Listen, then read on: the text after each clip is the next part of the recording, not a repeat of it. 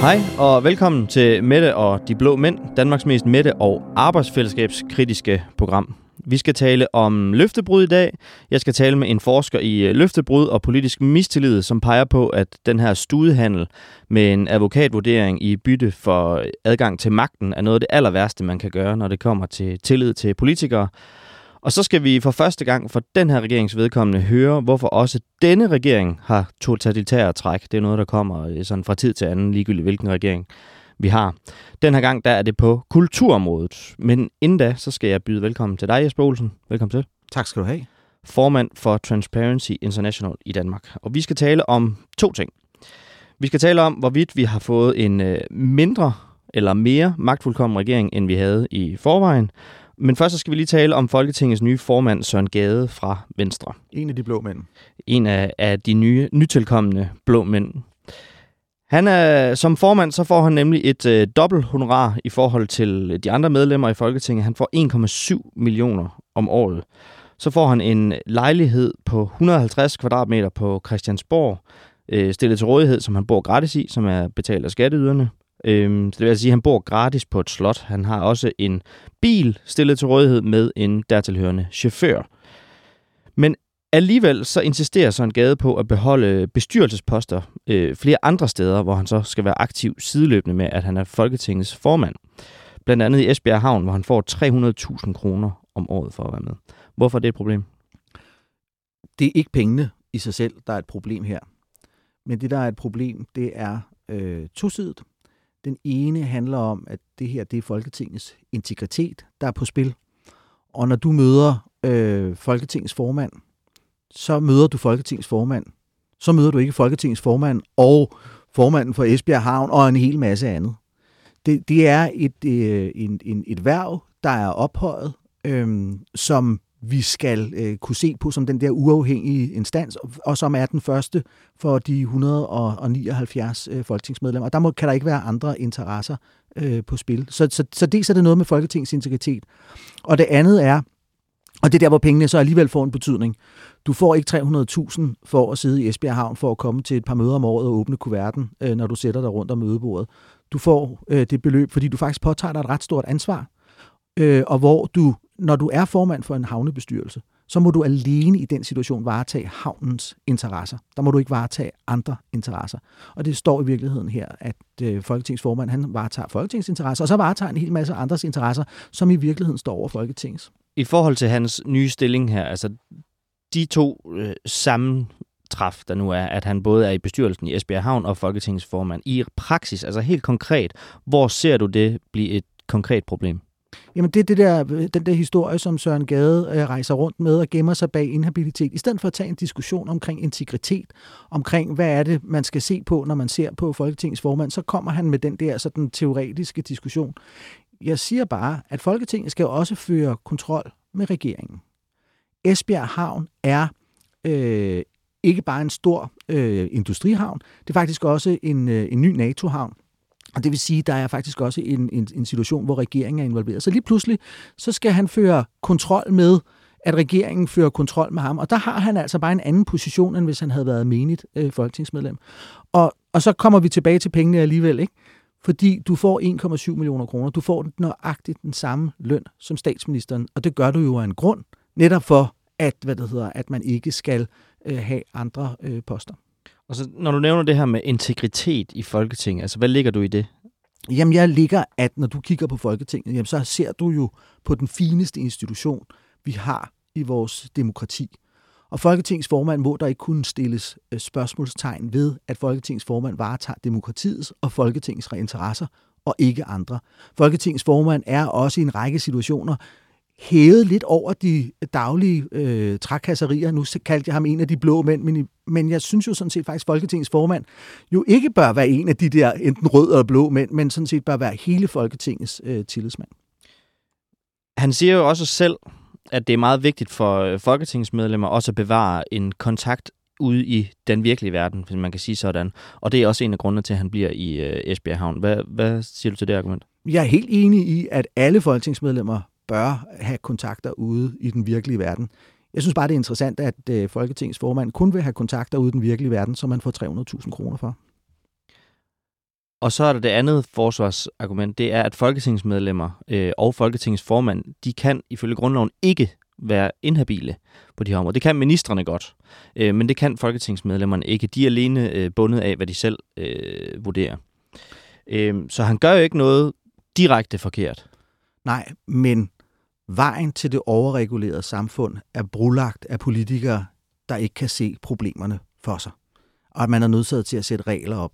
Og så siger jeg bare, at reglerne omkring Folketingets formand og eventuelle bijob er jo faktisk skrevet ned på en sådan måde, at man skal tage stilling til dem, og hvis der er nogen, man øh, ønsker at opretholde, så skal man øh, også gå til for, øh, Folketingets udvalg for forretningsorden og fortælle øh, om det. Så det er jo ikke fordi... De har jo også behandlet det her og har mm. godkendt hans bijob. Ja, og, og der åbner jo så et af de andre temaer, vi skal, vi skal tale om. Men, men, men det er bare for at sige, at den der argument omkring inhabilitet, der er jo nogen, der man har skrevet de der regler på et tidspunkt, som jo godt kan se problemet. Og jeg siger bare, hvad er kendetegnene? Hvad, hvad er fællesmængden for Pia Kærsgaard, for Mogens Lykketoft, for Ivar Hansen, for Christian Majdal, øh, for Henrik Dam Christensen? De kunne godt se problemet. Fordi de har jo frasagt sig de der poster. Den eneste, der ikke kan se problemet, det er Søren Gade. Og Pia Kærsgaard har også været, været ude og problematisere, at hun kan i hvert fald ikke se, at, øh, at det her det er den rigtige måde. Og jeg er helt enig med Pia Kærsgaard i den sag. Øhm, men sort på hvidt, som jeg også nævnte, så gør han ikke noget altså fuldstændig forkert. Altså, er der... Men hvorfor skal vi hele tiden have love for at gøre det rigtigt? Nej, men det er så det, det næste, jeg vil spørge dig om. Hvis, øh, hvad er løsningen på det her? Løsningen er, at, øh, at øh, en tidligere formand for Folketinget, Erling Olsen, han sagde øh, en gang, at det er bedre at tabe ansigt, end at tabe hovedet. Jeg synes, at Søren Gade skal følge Erling Olsens kloge ord og øh, se, at det her det er en ommer, og frasige sig den bestyrelsespost. Men indtil videre så lader det jo til, at han fortsætter. Så hvis ikke Søren Gade selv løser de problemer, som du skitserer her, skal det så, skal det så løses altså udefrakommende? De eneste, der kan løse det, det er jo sådan set Folketinget ved ikke at genvælge ham øh, næste gang. Øh, tinget skal konstituere sig, altså den første tirsdag i, i 2023. Og så talte du også om nogle ting, vi skal tale om senere. Der bliver Søren Gade vores glidende overgang til at, at tale om, øh, du forventer ikke, at der kommer færre problemer med den nye regering i forhold til den tidligere, nødvendigvis i hvert fald, men de bliver måske anderledes. Hvad mener du med det? Jamen, jeg har, jo, jeg har jo også været en af dem, som jo også øh, har brugt og mener, at det har været helt berettiget, når man har sagt, at den tidligere regering var magtfuldkommen. Og en af de kritikpunkter, jeg har haft omkring øh, den tidligere regering, det var, at man havde koncentreret magten om noget mange, meget få hænder. Og at øh, vi også har set nogle eksempler, eksempelvis i Mink-sagen, hvor målet helligede midlet. Det, jeg synes, der var det gode, eller er det gode ved den nye regering, det er, at der er kommet nogle flere partier ind. Det vil sige, at vi har fået spredt magten ud på lidt flere hænder. Der er en, der er kalif, men der er i hvert fald også mindst en, hvis ikke to, der hellere vil være kalif i stedet for kalifen. Og det giver nogle andre balancer og nogle andre dynamikker og gør, at det er sværere for meget få personer at være magtfuldkommende. Så på den måde, det der med, at man, jeg plejer gerne at sige, magt det er noget, man deler, ansvar det er noget, man tager.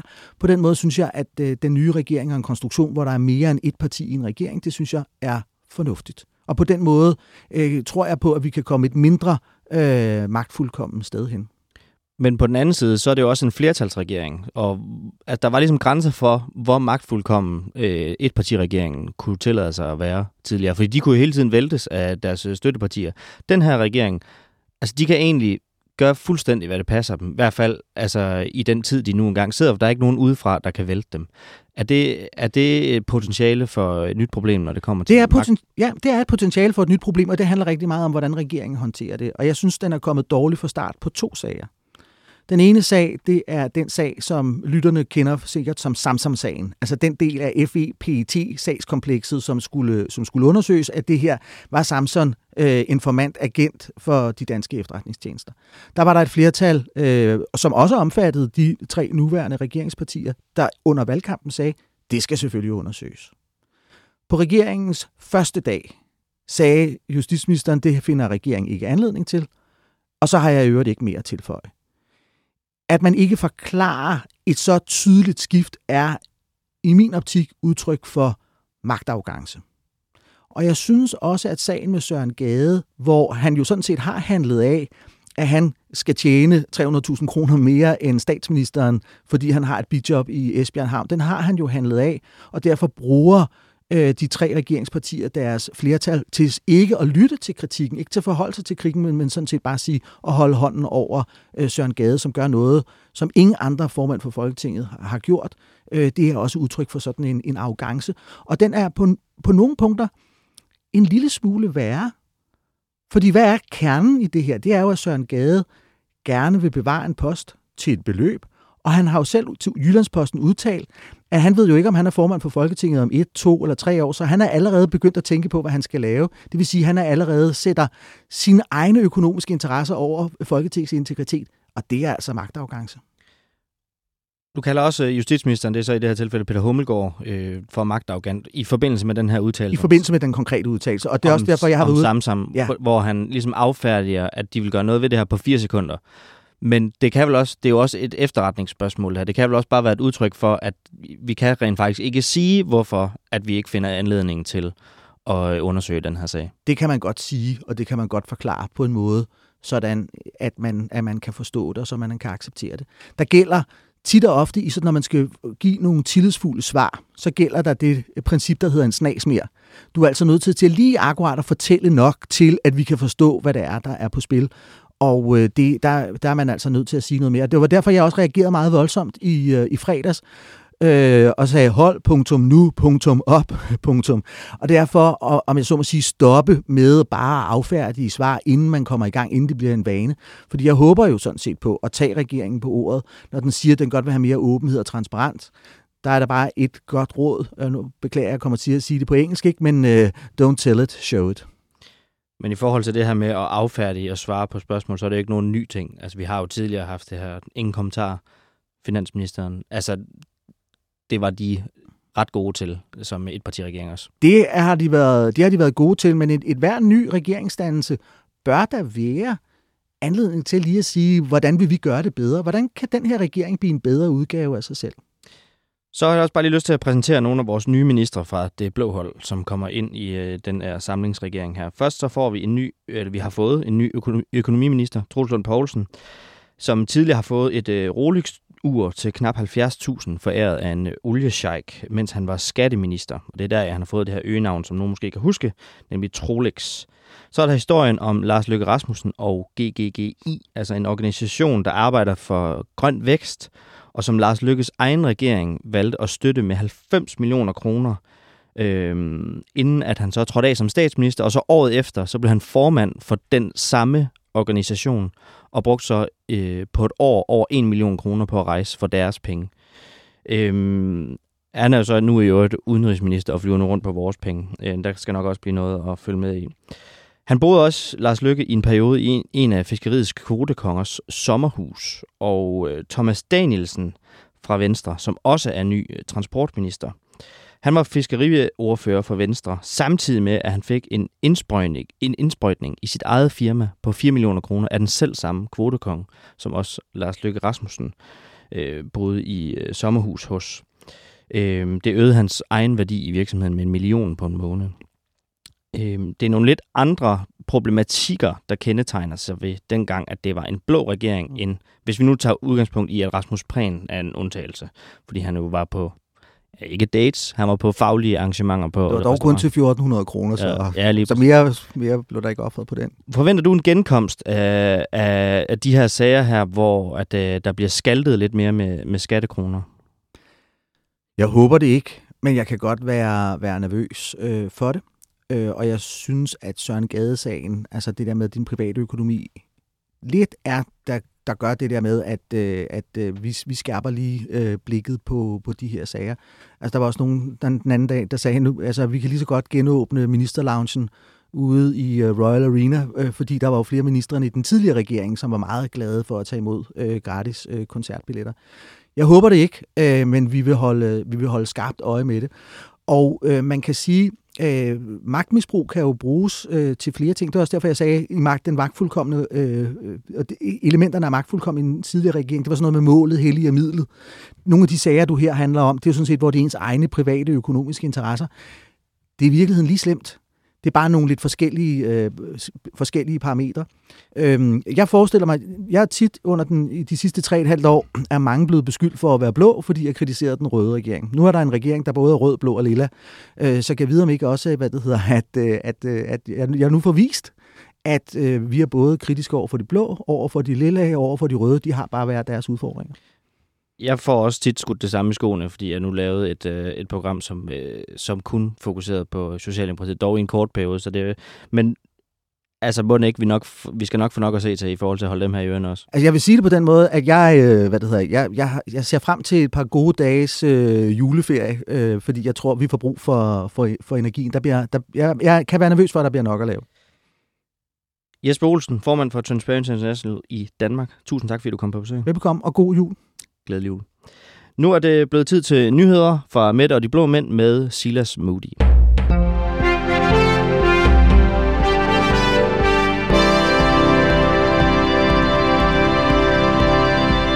Velkommen til ugens nyheder hos Mette og de Blå Mænd. Mit navn er Silas Moody.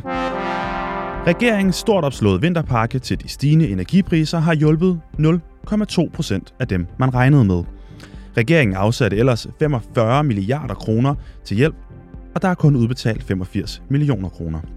Til gengæld er der afsat 500 millioner kroner til administration. og Det er godt nok mange sosuer, som Mette Frederiksen plejer at sige, men erhvervsminister Morten Bødskov holder dog fast i, at ordningen den skal fastholdes.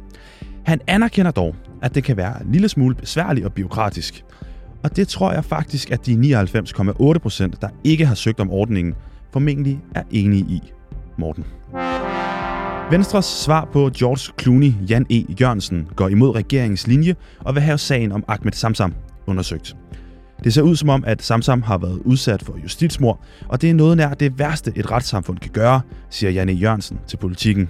Spørgsmålet er nu blot, om Janne Jørgensen altid har været en så ordentlig mand, eller om hans pludselige protest blot skyldes det faktum, at han er blevet overset som minister. Ja. Mette Frederiksen er sur over læk fra anonyme kilder, oplyser anonyme kilder til politikken. På Mette og Magten har vi ingen idé om, hvem der lægger oplysninger fra Socialdemokratiets gruppemøder. Absolut ingen idé om, hvem rotten er. Rasmus Prehn har ikke fået tildelt nogen ordførerskaber. I Syriens fangelejre sidder der fortsat fem danske børn. Og inden valget var Lars Lykke helt klar i spyttet om, at Mette Frederiksen skulle vise noget med menneskelighed og hente de tikkende terrorbomber hjem, som Lars Lykke kalder børnene. Nu sidder han sig selv på magten som udenrigsminister og afviser at svare klart på, om børnene de skal hjem. Terrorbomber og med menneskelighed er til synligheden ikke helt så vigtige alligevel. Regeringen slår alle rekorder og bryder ind i overenskomstforhandlingerne et halvt år inden de går i gang. På tv sad de tre musketerer, Ellemann, Lykke og Frederiksen og lovede, at folk ville få løn for at arbejde på stor bededag. Men det er et brud på den danske model, hvor politikerne holder fingrene fra at bestemme folks løn. Jeg må konstatere, at partilederne desværre ikke har styr på, hvordan vores overenkomstsystem fungerer, udtaler FH-formand Lisette Riskov til Berlinske. Danmark får kritik af viruseksperter for ny coronalinje og manglende restriktion. Nej, fuck, det magter jeg igen. Øhm, det var alt, hvad vi havde for nyhederne i denne uges udgave af Mette og de Blå Mænd. Mit navn det er Silas Mutti.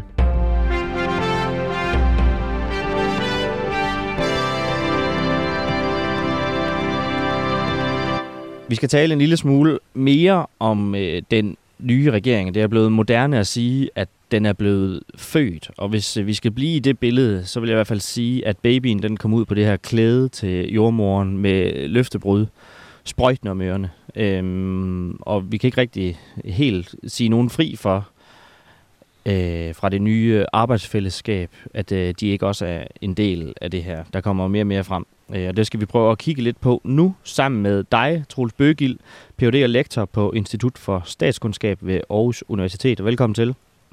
Tak.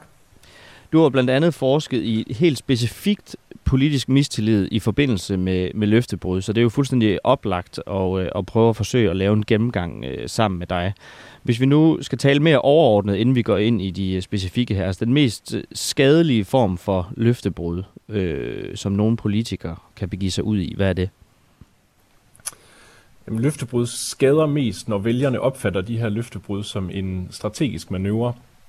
Så det vil sige, at et parti går imod noget, man har lovet, fordi det giver partiet en fordel, for eksempel noget magt, nogle ministerbiler eller lignende. Så det er her, hvor vi, vælgerne virkelig får den her opfattelse af, at politikerne mangler noget integritet, at deres øh, principper og holdninger er til selv for noget andet, kan man sige. Men det ligger jo egentlig også en vis del af løftebrudets øh, karakter over på dem, der modtager det. Altså når jeg lige øh, hører dig egentlig, øh, kan man sige sådan mere rent, at de er opdelt i nogle kategorier eller noget løftebrud, eller, eller er det fra gang til gang, man er nødt til at studere dem? Man er nok nødt til at studere dem fra gang til gang. Man kan ikke helt sætte det på formel, men, men der er jo alligevel... Øh, der er alligevel forskellige kategorier af løftebrud. Altså nogle løftebrud handler om, om konkrete politiske emner, hvor man skifter holdning. Øh, så er der andre løftebrud, der handler om, at man decideret indgår i et andet regeringssamarbejde, en helt anden regeringskonstellation, end man har, øh, end man har lovet tidligere, og peger på en helt anden statsminister, end man har lovet tidligere, som vi for eksempel har set øh, i, i forbindelse med, med den nuværende regering. Noget af det, jeg også har undret mig over i den her omgang, fordi nu når vi skal, vi skal også tale om den her advokatvurdering, som jo nu ikke kommer til at se øh, dagens lys af Mette Frederiksen, det er, at nu bliver der lige pludselig argumenteret alle mulige årsager til, hvorfor at den ikke skal være der. Men alt det der substans inden i den, den kunne man jo være kommet udenom, hvis man altså i første omgang havde lavet værd med at gøre det så ultimativt, at man lovede, at det var sådan, det skulle være. Men kan, kan de ikke altså, kan de ikke lade være med at afgive altså, så ultimative løfter, eller er de på en eller anden måde nødt til det i deres kommunikation? Jo, altså det, det gør i hvert fald øh, livet nemmere øh, bagefter, når man skal bakke af på nogle af de her øh, ultimative krav eller løfter, man er kommet med. Øh, så, så de ting, man sådan siger øh, ultimativt, hvor man kravler meget højt op i træet i løbet af valgkampen, der skal man også helst være rimelig sikker på, at man, at man kan levere på det bagefter. Og det er jo det, der lidt er sket den her gang, at, at særligt Venstre, men, men sådan set også Moderaterne, har, har sagt nogle ting ret ultimativt, som de så har været nødt til at, at, at, at øh, give køb på bagefter. Øh, så, så, så særligt på de her ting, man, øh, man, øh, hvor man virkelig siger tingene ultimativt, der, der, der skal man tænke sig meget grundigt om, før man går imod det øh, efter valget. Og det, det allerstørste løftebrud, du kan komme i tanke om, altså nu taler vi ikke om i den her omgang, der har været masser at tage men sådan overall, all time biggest hit, hvad er det største løftebrud, der er begået, hvis, øh, ud fra din, dit kendskab?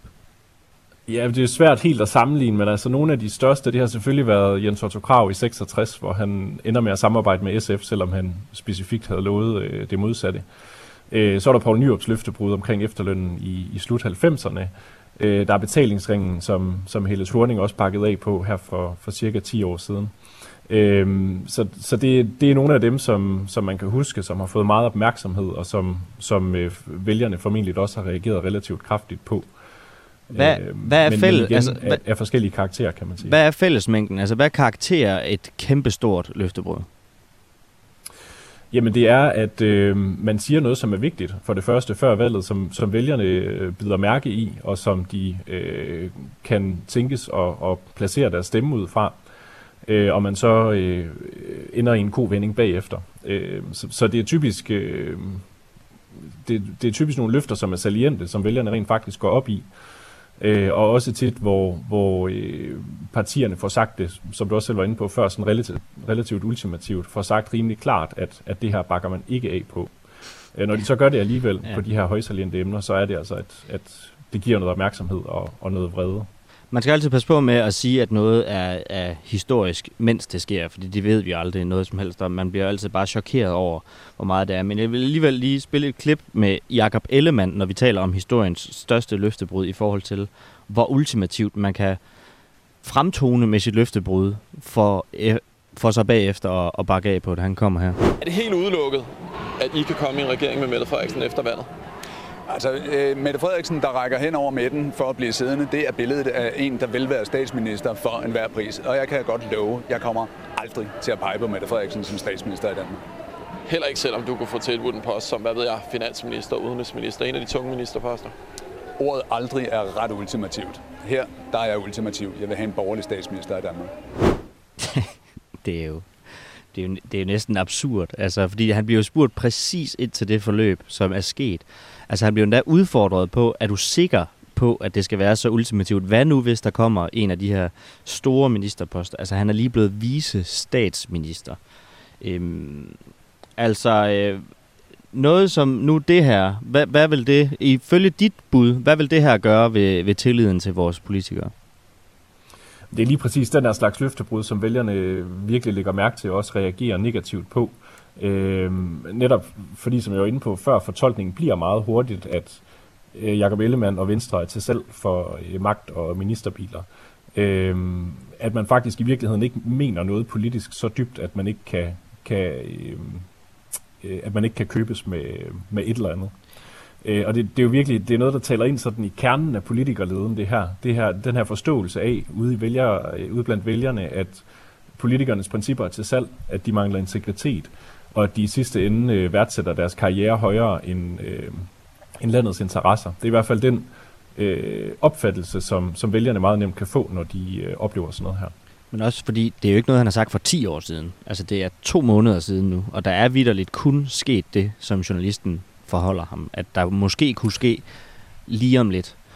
Og det, det, er jo, det er jo lige præcis det. Øhm, og, og man kan sige, at i andre tilfælde kan der være gode grunde til at, øh, at begå et løftebrud, hvis virkeligheden har ændret sig. For eksempel hvis der er sket en udvikling i økonomien, eller øh, øh, krig i Europa, eller et eller andet. Altså, så, så, er der, så er der ting, der kan ændre sig, og så kan man godt forklare vælgerne, at, at man er nødt til at, at gøre noget andet, end man egentlig havde øh, ment. Øh, så du har helt ret i, at det er lige præcis fordi, der, der er gået så kort tid, og der ikke er andre, kan man sige, øh, så mange gode argumenter for, at, øh, at man på så kort tid kan, kan skifte holdning. Er der noget, der, altså, der, kan, altså, der egentlig kan forsvare det her? Altså hvis han nu skal forklare sig så godt som muligt til, altså, i, øh, i den her sag, altså hvad, hvad, hvad kan han overhovedet egentlig sige? Altså der er jo ikke andet at sige end, men det siger han jo heller ikke. Jeg kunne godt tænke mig at bestemme og have noget indflydelse. Men altså, øh, hvad, hvad, hvad kan han egentlig sige? Ja, han skal bestemt ikke sige, at han, at han godt kunne tænke sig en, øh, en ministerpost øh, og, og noget magt og noget indflydelse. Øh, den opgave, han har foran sig nu, er jo at få forklaret vælgerne i det hele taget, men nok særligt øh, Blå Bloks vælgere og, og Venstres vælgere og Venstres bagland, at det her løftebrud giver mening, fordi man får noget, noget indflydelse. Øh, man får mulighed for at trække en socialdemokratisk regering i, i en borgerlig retning. Øh, så det handler for ham om at få udpeget alternativet øh, til det her. Altså at sige, at vi kunne også have haft et rent rødt øh, flertal, øh, som så havde haft væsentligt mindre borgerlig politik.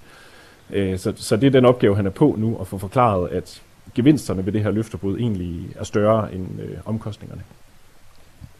Han er ikke øh, alene i sin gruppe, kan jeg godt afsløre, og der, der er jo sikkert mange, der kan huske alle mulige eksempler. Vi har taget, vi har taget nogle af dem med. Nu det næste, det handler om advokatvurderingen af øh, Mette Frederiksen. Fra, på det tidspunkt, hvor at vi alle sammen var sure på radikale venstre, der pludselig ikke vil have en. Der var Morten Dalin fra Venstre lidt efter dem.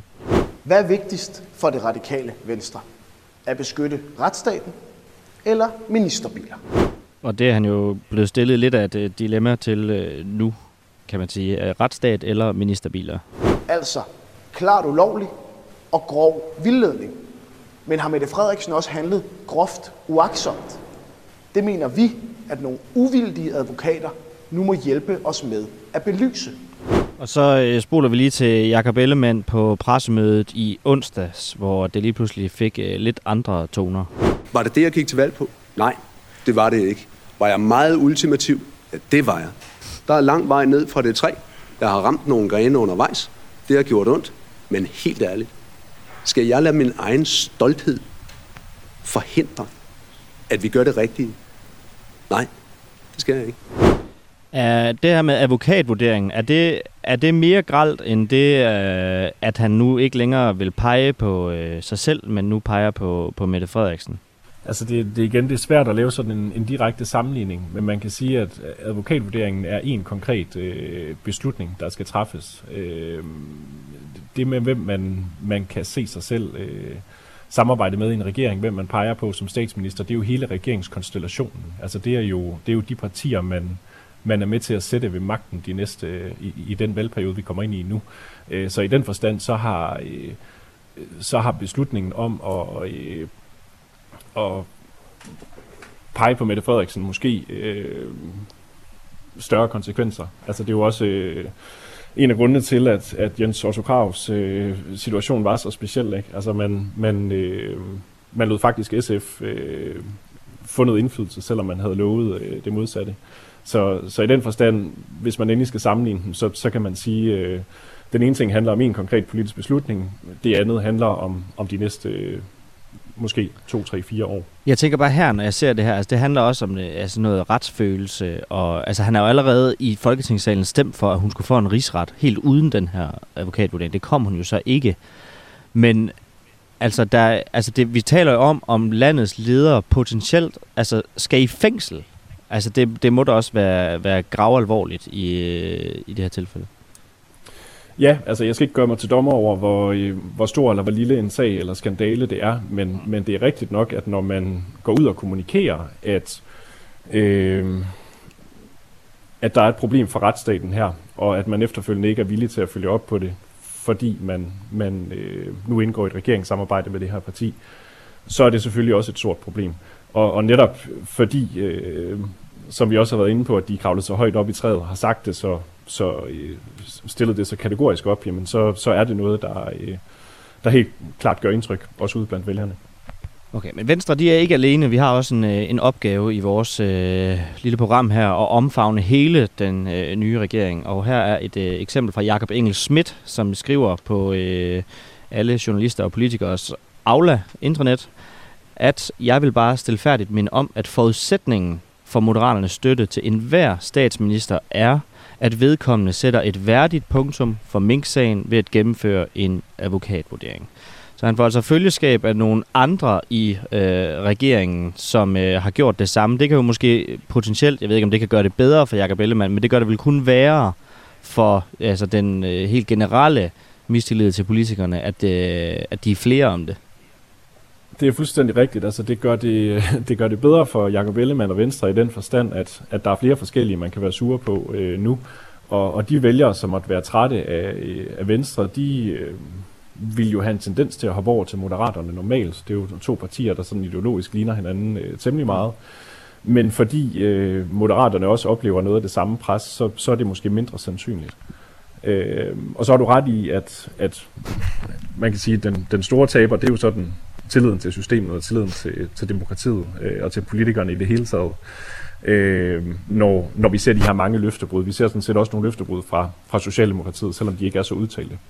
Ja, altså en af de ting, vi ser fra Socialdemokratiet, det er jo sådan mere politisk karakter. Altså de, det hele, store del af deres valgkampagne, så hver gang, at specielt de konservative, hvor de jo meget efter foreslå et eller andet med skattelettelser, så slog de store banner op. Det er enten velfærd eller skattelettelser, og de tordnede imod øh, topskattelettelserne, som blev øh, foreslået af, af de konservative, og det skulle bare handle om Søren Papes egen privat økonomi, at så kunne han få nogle flere penge til sig selv og tjene nogle flere penge. Men det sjove er jo nu, at nu har de jo selv lempet topskatten, så folketingsmedlemmerne ikke længere er over grænsen for topskat, så de skal ikke længere øh, betale topskatten. Prøv lige at høre Jeppe Brugs i debatten om øh, konservativs øh, forslag om, og det er så at fjerne topskatten, men i hvert fald at røre ved topskatten.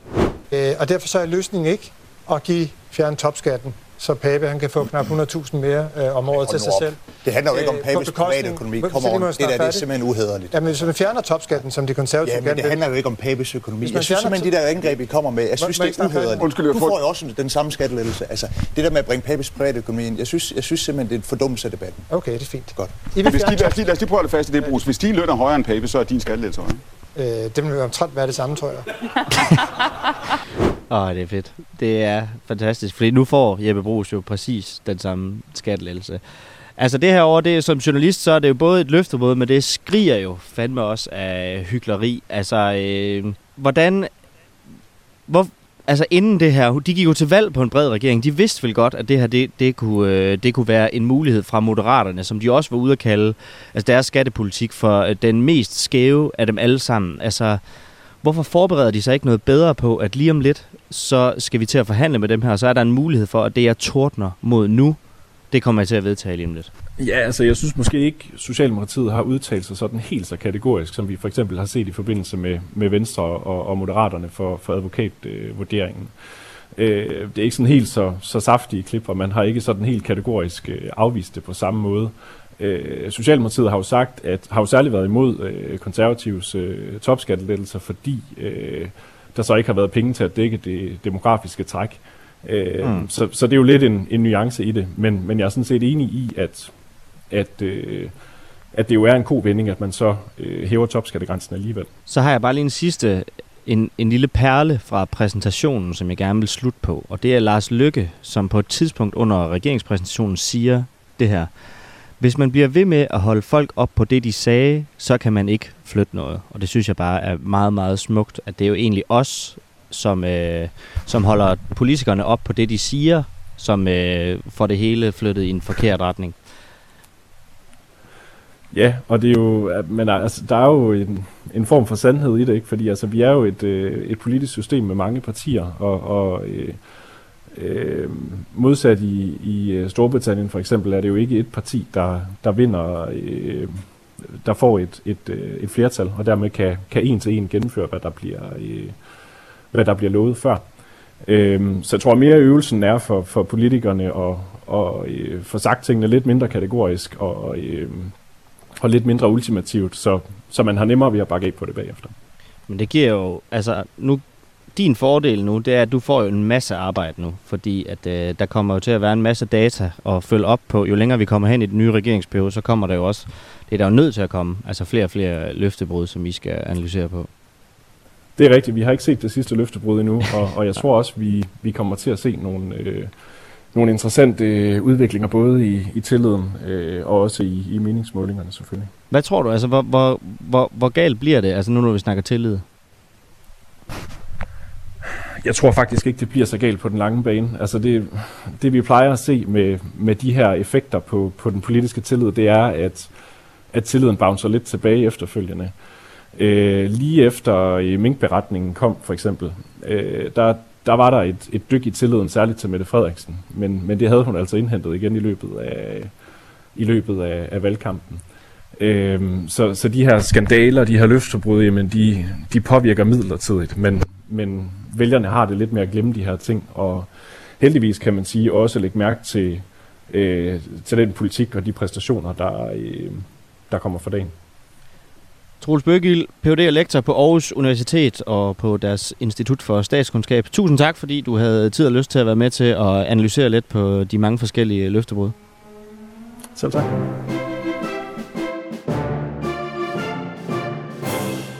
Og så skal vi igen have uddelt en pris. Tidligere så gav vi jo ugens Astrid til den mest partiloyale socialdemokrat, men i og med, at regeringen nu er et arbejdsfællesskab hen over midten, så er vi også nødt til at brede det lidt mere ud. Og øh, vi kan allerede nu konstatere, at der kommer til at være enormt meget skrald at bære ud for partisoldaterne i den her regering. Så derfor vil vi gerne dedikere vores pris til ugens skraldemand, der er kommet på dybt vand i sin iver for at forsvare regeringen. Og her går Moderaternes nye gruppeformand, Henrik Fransen, lynkarriere i den pragtfulde disciplin, der hedder at tale magtens volapyk, da han prøver at forklare dygtige Klar Vind fra BT, hvorfor Moderaterne ikke længere vil have Ahmed Samsam undersøgt. Jamen, vi mener ikke, der er behov for det. det kan, altså, jeg kan godt sige det igen. Jamen, jeg forstår bare ikke, hvorfor I ikke mener, der er behov for det. Nej, men, men nu tror jeg, jeg har for, forklaret dig, at øh, det, det, det er derfor, vi ikke øh, vil, gå videre om sagen. Okay, men du ikke bare, bare for sidste gang, så er det bare mig, der ikke er i tvivl. Hvad, hvad er grunden til, at I ikke synes, der er et behov for at få undersøgt sagen? Jamen, øh, vi mener ikke, der er behov, og derfor er der ikke en grund til, at vi går videre om sagen. Ja. Så men I har ikke undersøgt sagen nærmere, om der er et behov for det? Altså, det mener vi ikke, der er behov for. Men I har ikke undersøgt, om der er et behov for det? Så nu bliver det jo ved. Jeg tror, vi slutter her. Han mener nu altså ikke, selvom de mente det før, at der er behov for en undersøgelse, fordi der ikke er behov for en undersøgelse. Og så tror jeg ellers, at vi lukker den ned her. Stort tillykke, Henrik Fransen, med din nye post i Folketinget og din nye post som gruppeformand, men ikke mindst med din nye pris denne uges skraldemand.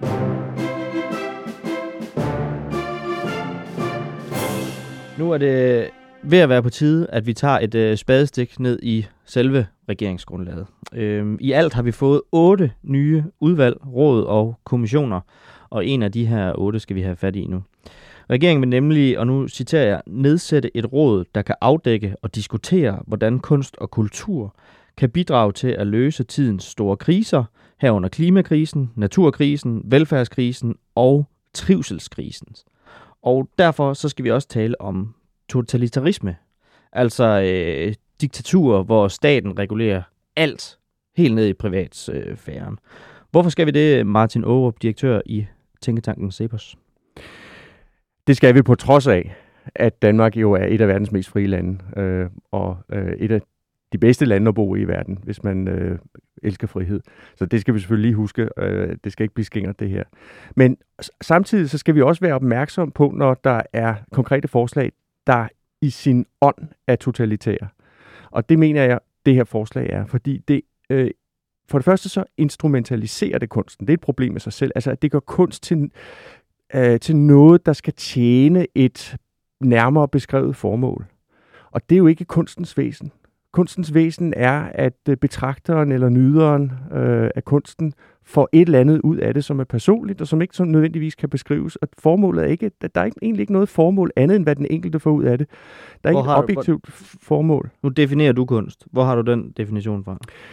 Det er sådan, jeg vil hævde, at de fleste øh, i et frit samfund vil definere kunsten. Det er jo øh, øh det, der kendetegner et, et, et, et, et frit samfund, det er, at, at kunstnere kan godt udtrykke sig politisk og, og, og ønsker at have et formål. Og nogle gange er der endda kunstnere, der siger, at øh, formålet med denne her bog er at overbevise om sådan og sådan og sådan. Og det, er, det sker også af skønlitterære forfattere at gøre det. Men det er jo forfatterens eget formål. Det, som jeg øh, opponerer imod, det er, at man vil gå ind fra politisk side og begynde at diskutere, hvordan man kan nøde kunstnere til at fremme nogle bestemte udvalgte politiske formål, som de nuværende magthavere synes er vigtige. Øh, det mener jeg ikke er politikernes opgave. Et, øh, altså, vi, det er jo fint nok, at vi har et kulturministerium, men det, der skal være armslængde, og der skal i særdeleshed være armslængde på instrumentalisering, der ovenkøbet er politisk. Altså når instrumentalisering ligefrem går hen og bliver en politisering, hvor man øh, øh, deler kunst op i god og dårlig kunst, alt efter om det fremmer en klimapolitisk dagsorden, eller ikke fremmer en klimapolitisk dagsorden, så er vi ude noget farligt. Du skriver også et sted, at det er direkte skadeligt, og nu siger du også, at det, det er farligt. Altså, hvilke sådan helt konkrete konsekvenser frygter du ved det her råd, der bliver nedsat?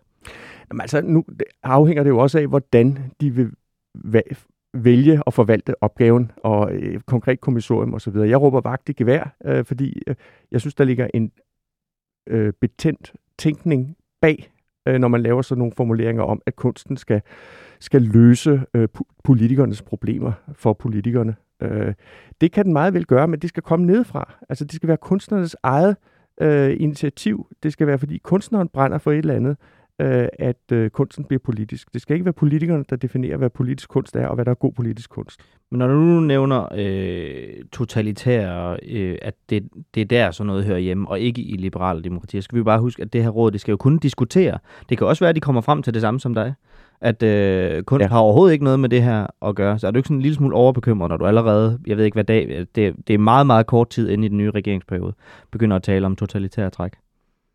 Øh, det, det synes jeg ikke, fordi øh, hvis man nu bare lod det øh, stå hen og, og håbede på, at øh, rådet kom til den konklusion, så er der en større sandsynlighed for, at de ikke gør det. At de tænker, nå ja, men der er, det er åbenbart i tidsånden, at, at kunst skal ikke alene instrumentaliseres, men også politiseres. Så det har vi tænkt os at gøre. Nu håber jeg måske, at det kan være, at der er nogle kunstnere, der hører det her, og som øh, tænker, det synes jeg egentlig, han har ret i, og øh, jeg vil også ud og kritisere det. Min kunst skal ikke instrumentaliseres. Jeg frygter måske, at der er nogle kunstnere, der tænker, der kan være penge i det her. Øh, jeg vil gerne have noget kunststøtte, og hvis jeg kan få det for at lave klimakunst, så er det fint. Øh, de frygte, at de har mulighed for at tjene penge på en speciel type kunst? Øh, jeg synes, kunstnere skal holde sig for gode øh, til at lade sig bestikke til at lave politisk bestilt kunst med, med et bestemt politisk budskab. Men i virkeligheden, en anden ting, der også er bærende i, den her, i de her linjer, der nu står om det her råd, det er, at der står, hvordan det kan bidrage. Når vi taler diktatur og totalitære mm. stater, så vil vi over i, hvordan de skal ja. bidrage. Det er, vel, det er vel forskellen men, alligevel. Men første skridt, det er overhovedet at gøre sig den tanke, at, øh, at kunsten øh, skal tjene et politisk formål. Altså, øh, når først man har fået beskrevet, øh, lad os forestille os, at nu ved vi ikke, hvor rådet kommer. Altså, jeg råber vagt i gevær, fordi der er nogle øh, perspektiver. Jeg mener ikke, at det her råd skulle være nedsat. Og, og derfor synes jeg, det er helt øh, legitimt at kritisere det. Så er der en chance for, at der kommer noget ud af det, der ikke er slemt. Men så, altså, hvis, hvis rådet konkluderer, at øh, vi har ikke noget at gøre øh, med det her, så om ikke andet, så er det blevet spildt nogle penge og nogle menneskers tid. øh, øh, på noget. Det er jo fint nok, hvis rådet konkluderer, at vi har ikke tænkt os at gøre noget. Herligt, det vil jeg, men det er bare meget, meget sjældent, det sker. Når først man har taget det første skridt i den her øh, retning, så, bliver, så kommer der en eller anden rapport fra dem, nogle konklusioner. Jamen altså, øh, man kunne godt forestille sig, at kunsten kunne, øh, kunne øh, øh, bruges til at bekæmpe klimakrisen. For eksempel, hvis man gav noget støtte til nogle kunstnere og nogle kunstudstillinger og fortalte museerne, at nu skal I lave øh, øh, øh udstillinger, der øh, fortæller, at øh, vi befinder os i en klimakrise og giver folk besked om, hvad de skal gøre og, og så videre. Og så er vi ude et sted, hvor jeg mener, vi ikke skal være, hvor kunsten bliver brugt til statens propaganda. Og så er det jo et spørgsmål, så bliver det jo pludselig et spørgsmål om, hvad synes man er øh, ædle politiske formål? Øh, der kunne komme en regering til en dag, der synes, at kunsten skal bruges til at fortælle om farerne ved indvandring, eller øh, øh, at øh, privatkapitalismen er, er dårlig, eller at øh, frihandel er skidt, eller noget, noget helt tredje. Øh, og øh, så kan folk måske bedre se, når jeg nævner de eksempler, at det er et problem overhovedet at politisere kunsten. Så det er i virkeligheden for at tage den altså ved roen allerede nu, inden det bliver et glidebane ud til noget, som er endnu farligere.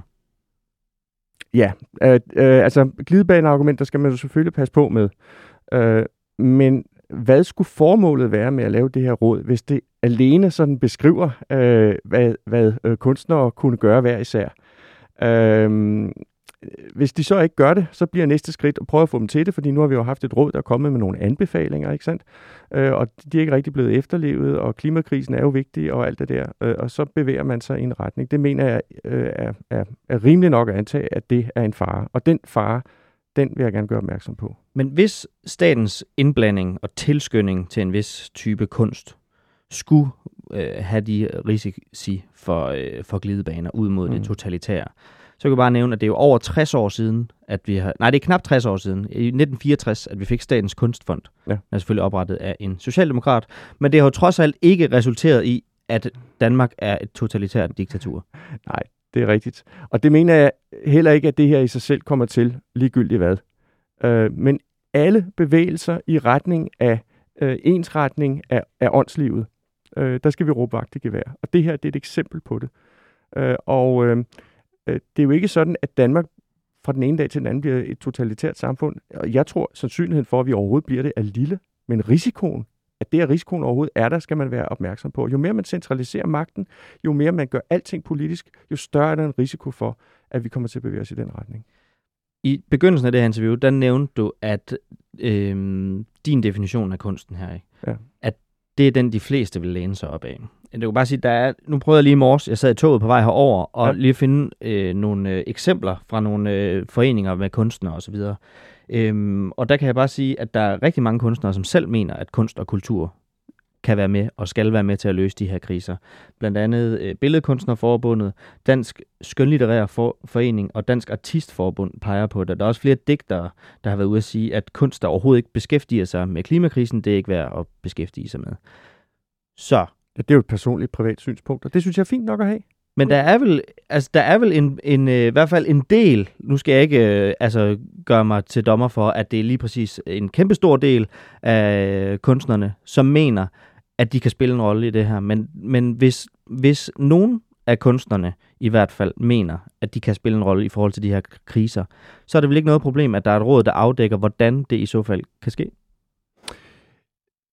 Det mener jeg, der er. Øh, jeg mener, politiske spørgsmål øh, øh, det skal øh, ske ved selvorganisering. Altså de politiske partier er, er private, civile, øh, civilsamfundsorganisationer, og det er, er der en grund til. De får ganske vist noget statsstøtte, og det er jeg også skeptisk over for, at de gør. Og, og jeg mener, at det har været med til at, ligesom, at, at, at, at vende dem væk fra øh, civilsamfundet. Men det er, en anden, det er en anden diskussion. Og øh, øh, jeg synes, det er fint, hvis kunstnere finder sammen øh, i organisationer, der øh, har øh, hvor, hvor man sammenkobler kunst og politiske formål. Det, der bliver et problem, det er, hvis det er statsmagten, der gør det. Hvor, hvor, hvorfor skal, skal, skal politiske øh, øh, manifestationer finde sted for, øh, for borgernes skattekroner? Øh, og endnu værre bliver det altså, hvis man som kunstner øh, får svært ved at øh, øh, finansiere dagen og vejen, med mindre man går med på en i øjeblikket populær politisk dagsorden. Fordi så er kunsten politiseret helt igennem, og så øh, har øh, øh polit, politi- så, så ligger kunstnerne i politikernes lommer. Men det er jo også, det, det hvad skal man sige, fremviser vel også en, en anden sandhed, når du siger, at hvis ikke kunsten øh, kan få af politikernes lommer, så skal det være den private sag, der driver det. Men der er jo mange kunstformer, som, og det ved du mere om end jeg, men fordi at lønninger er blevet så meget dyrere end ting, så er det absurd dyrt at drive scenekunst, øh, ballet, øh, symfonier, alle sådan nogle ting her, fordi der er så mange mennesker. Det kunne være skulpturer, der tager uendelig mange timer at, at udforme. Så hvis man vil bevare en vis mængde kunst af en type. Det kunne være øh, typer, som har øh, et politisk formål af nogen art. Så er man nødt til at støtte det. Mm, ja, men altså, jeg mener ikke, at, at man fra politisk side skal støtte politisk kunst. Det mener jeg faktisk ikke, man skal. Øh, I hvert fald ikke forstået på den måde, at man på forhånd definerer, hvilke former for politisk køn, øh, kunst, der er øh, hvad skal vi sige, øh, støtteværdigt. Øhm, altså, så kan vi jo få en, en situation, hvor hvis man har en kunstner, som er, er, er øh, som ikke mener, at klimaforandring er et stort problem, det er jo fuldstændig legitimt synspunkt at have, at en sådan kunstner kan blive skammet ud og, og, og ikke har mulighed for at få adgang til øh, så har vi berufsforbud på, på kunstnerfronten og en ensretning af synspunkter. Og det, der præger, det, det der er det liberale demokratis store, store styrke, det er, at øh, der er plads til på et givet tidspunkt upopulære synspunkter, at de kan nyde fremme, at, at man kan fremføre og vinde argumentationen, og at folk med alle troede havde uret, faktisk viser sig at have ret, eller i hvert fald viser sig at kunne overbevise folk om, at de har ret. Det er jo det er en kæmpe fordel, der er ved det liberale demokrati. Altså Putin troede, at ukrainerne øh, ville øh, hilse øh, hans invasion, øh, hans øh, her velkommen som frelsere, øh, øh, og havde de haft en åben og fri debat i Rusland, så havde han muligvis været klogere. Så det, det, det er, og, og kunsten er jo en del af, af det der. Vi skal ikke ensrette tænkningen. Vi skal ikke have politikere, der fortæller, at man skal mene noget bestemt om klima for at være en god kunstner. Det sidste spørgsmål, jeg lige har, når vi taler kunst og kultur med direktøren for Cepos. Hvad forbruger du mest af kunst og kultur? Ja, altså det kommer jo lidt an på, hvilken kunstdefinition man har, men øh, det er nok øh, skønlitteratur og og, og film, øh, vil, jeg, vil, jeg, vil jeg tro. Jeg går ikke så meget på museum, jeg gør det en gang imellem. Og øh, så går jeg alt for lidt i teateret. Jeg vil meget gerne gå mere i teateret. Hvorfor jeg, var, jeg var for nyligt i teateret med min datter og se et fremragende stykke, der hedder Fodbold, Fodbold, Fodbold. På jeg, tror ikke, jeg tror ikke, det kører mere. Nej. Godt. Martin Aarup, tusind tak, fordi du havde tid og lyst til at komme forbi. Det var en fornøjelse. Dermed ikke mere med det og de blå mænd for i dag og for i år. Vi går på juleferie, og vi er tilbage igen på den anden side af nytår. Jeg håber, du får en glædelig jul med marginalt bedre gaver, end Lars Lykke fik i sin ministeroverdragelse af Jeppe Kofod. Han fik nemlig et kompas og et kort. Og hvis der skulle være en eneste politiker i hele Folketinget, som ikke har brug for et kompas eller et kort til at finde vej rundt i det politiske landskab, så er det nok Lars Lykke Rasmussen. Tak fordi du lytter med. Mit navn er Nikolaj Dandanel.